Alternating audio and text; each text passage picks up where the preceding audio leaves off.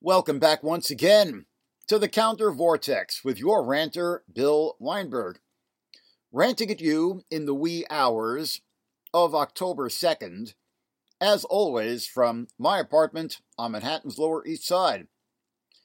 And on this rant, I will be discussing a very timely and important book that I just received and read Russia in Africa Resurgent Great Power or bellicose pretender question mark by Samuel Ramani, hot off the presses, released June 2023 by Oxford University Press. And I find the title compelling because it touches on the question, subject to much debate on left book, as they say in online lefty discourse, about whether Russia is really imperialist, with, of course, the tankies, those who are rooting for the Russian tanks in Ukraine, contending that it is not, and us intransigent ultras, as we are sometimes derided, naive ultra leftists, contending that it is. So, especially in the context of Africa, where presumably Kremlin directed Russian mercenaries have been extremely busy of late. Is Russia truly a great power that can challenge the traditional colonial and neo colonial powers on the African continent, France, Britain, the US? Or is it a pretender which at this moment is assuming a particularly bellicose posture to compensate for its lack of structural imperial power on the continent, shall we say. This book is very detailed. Samuel Ramani, who is actually a lecturer at Oxford, truly brings a wealth of research, and it especially, of course, deals with the Wagner Group, the ostensibly private entity to which the Kremlin has farmed out much of its imperial activities in Africa.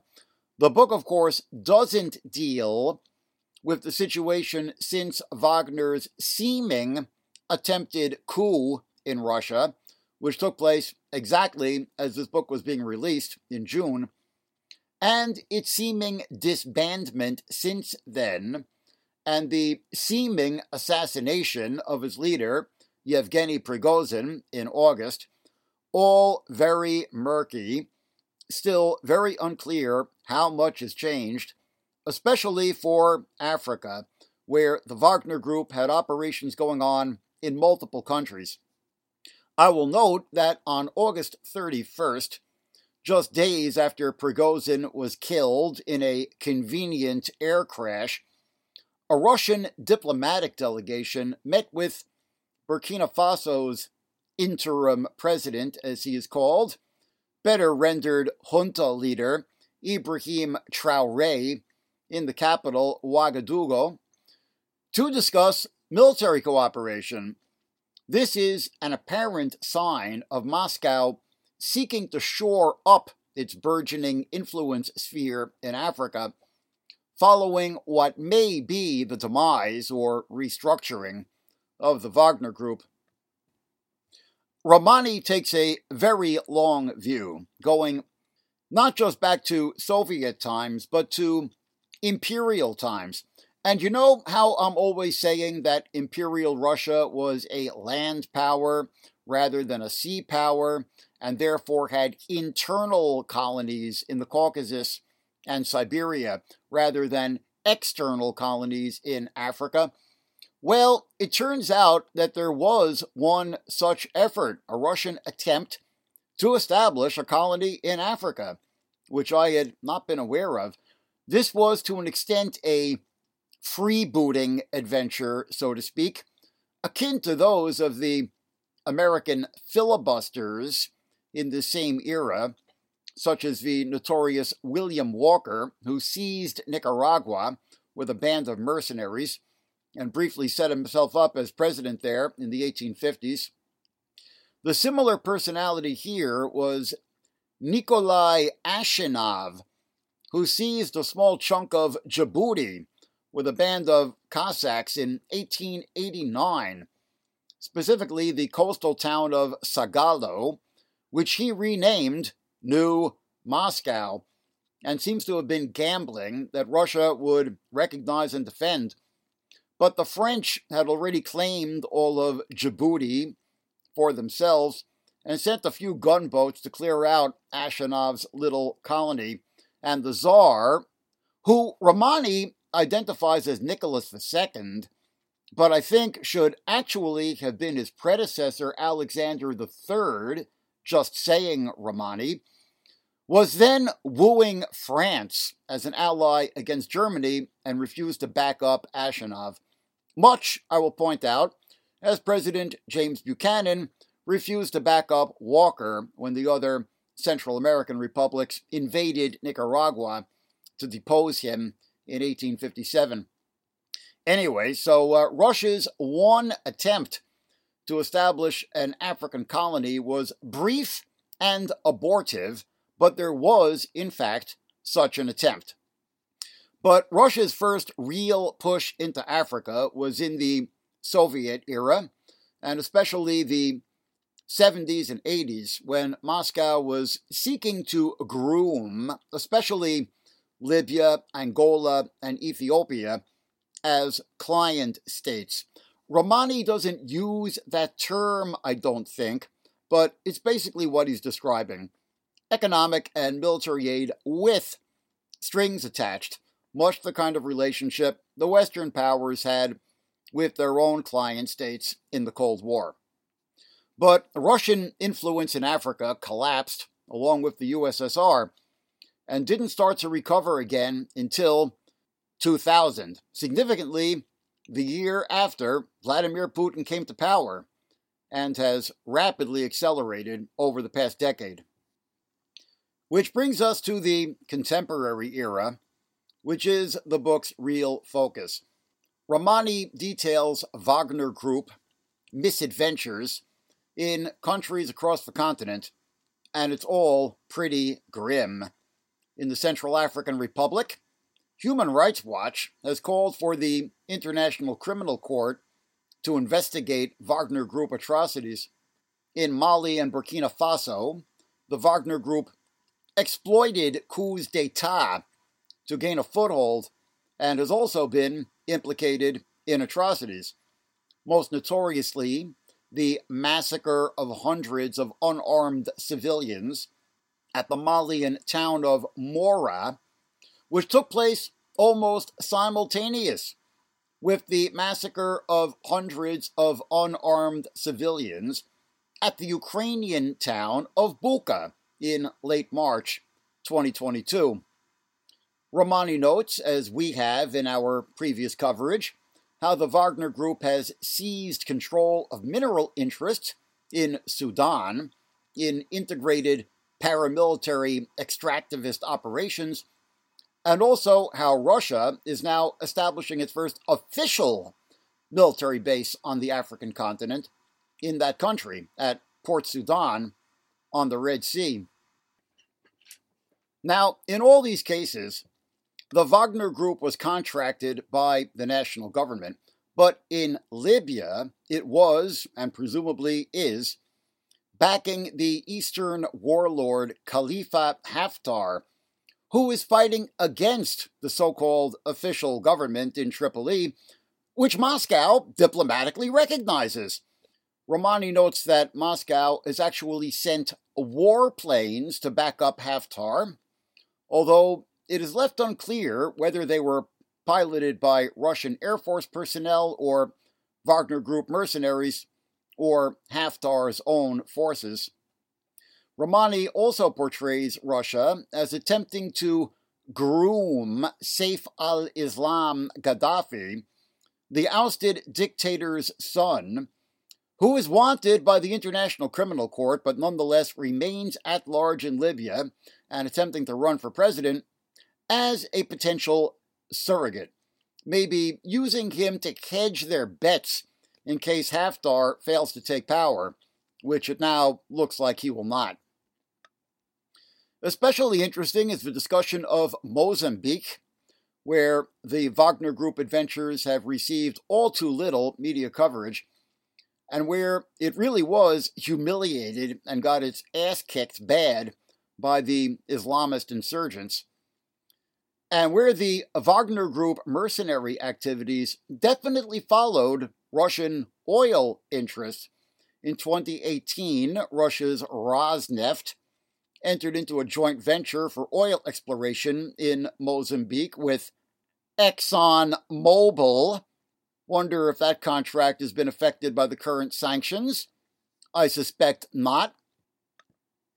Moving again from the shadowy world of the Wagner Group to the more above board, Russia in April 2022 signed a military cooperation deal with Cameroon, another country in the traditional French sphere of influence, which is actually now waging two separate counterinsurgency campaigns, both sorely underreported against Boko Haram in the north of the country and against the Ambazonian separatists in the west.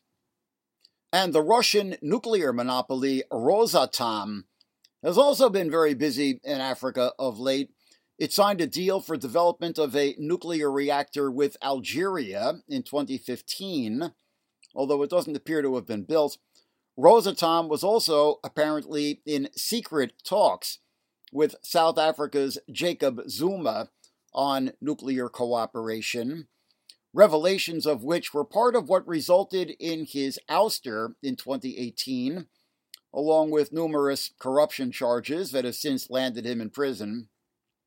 And Rosatom, just this year, signed a deal with Egypt to build a nuclear power plant at El Dabaa, which would make Egypt the second country on the continent after South Africa to have a nuclear generating plant. So, definitely a rapidly growing military, paramilitary, extractivist, and nuclear footprint on the African continent. Now, again, there is a wealth of detail in Ramani's book, but it doesn't really answer its own question which I was a little frustrated by. Okay, you can leave it up to the reader, I guess, but is Russia an imperial power in Africa? It does come down to a question of definitions. Clearly, Russian imperialism is not the globalized super imperialism of the United States, which is, by the way, in retrenchment at the moment or at least was until it was given a new lease on life by Russia's Ukraine invasion, ironically. Yes, clearly, Russian imperialism is on a much cruder and more improvised model, and if at the moment at least it is more bellicose, arguably only because its forces are filling the vacuum left by the contraction of French and Anglo American imperialism in Africa at a time when the Sahel countries, especially, are facing really persistent and brutal insurgencies. And perhaps Russian imperialism is not precisely the imperialism described by Lenin in his definitive essay, Imperialism, the Highest Stage of Capitalism, 1916, that of expansion driven by finance capital deriving super profits, as Lenin called them, beyond what the national bourgeoisies of the great powers could reap from their own country's populations, both in terms of exploiting foreign labor and opening foreign markets.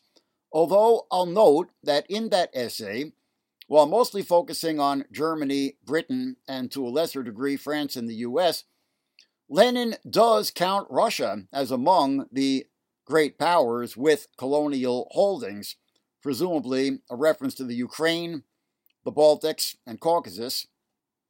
On the other hand, Lenin also writes that the Russian oil fields in Baku, quote unquote, which are, of course, in Azerbaijan, not Russia, were controlled by the Rockefellers and Rothschilds, which may be somewhat overstated, but points to a perception that Imperial Russia was to an extent itself colonized by Western finance.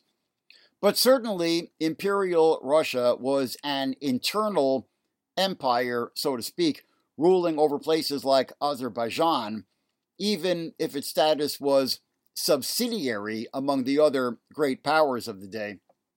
And I would argue that contemporary Russia is imperialist in any case, certainly by a common sense definition, perish the thought. And whether it is a great power comparable to the Western great powers or is merely a pretender to this status, Putin's Russia is clearly imperialist in its intents and ambitions. And as with Germany and Italy, coming rather late to the great power game and the scramble for Africa a century and change ago, its need to overcompensate for its own perceived inadequacy may actually make it more dangerous if you get my drift. Anyway, a very timely and worthwhile read. Russia in Africa, Resurgent Great Power or Bellicose Pretender by Samuel Ramani, Oxford University Press, 2023. Check it out. This has been Bill Weinberg with the Counter Vortex. Check us out online at countervortex.org. Support us on Patreon. Join the Counter Vortex. Join the resistance. And rant on you next time.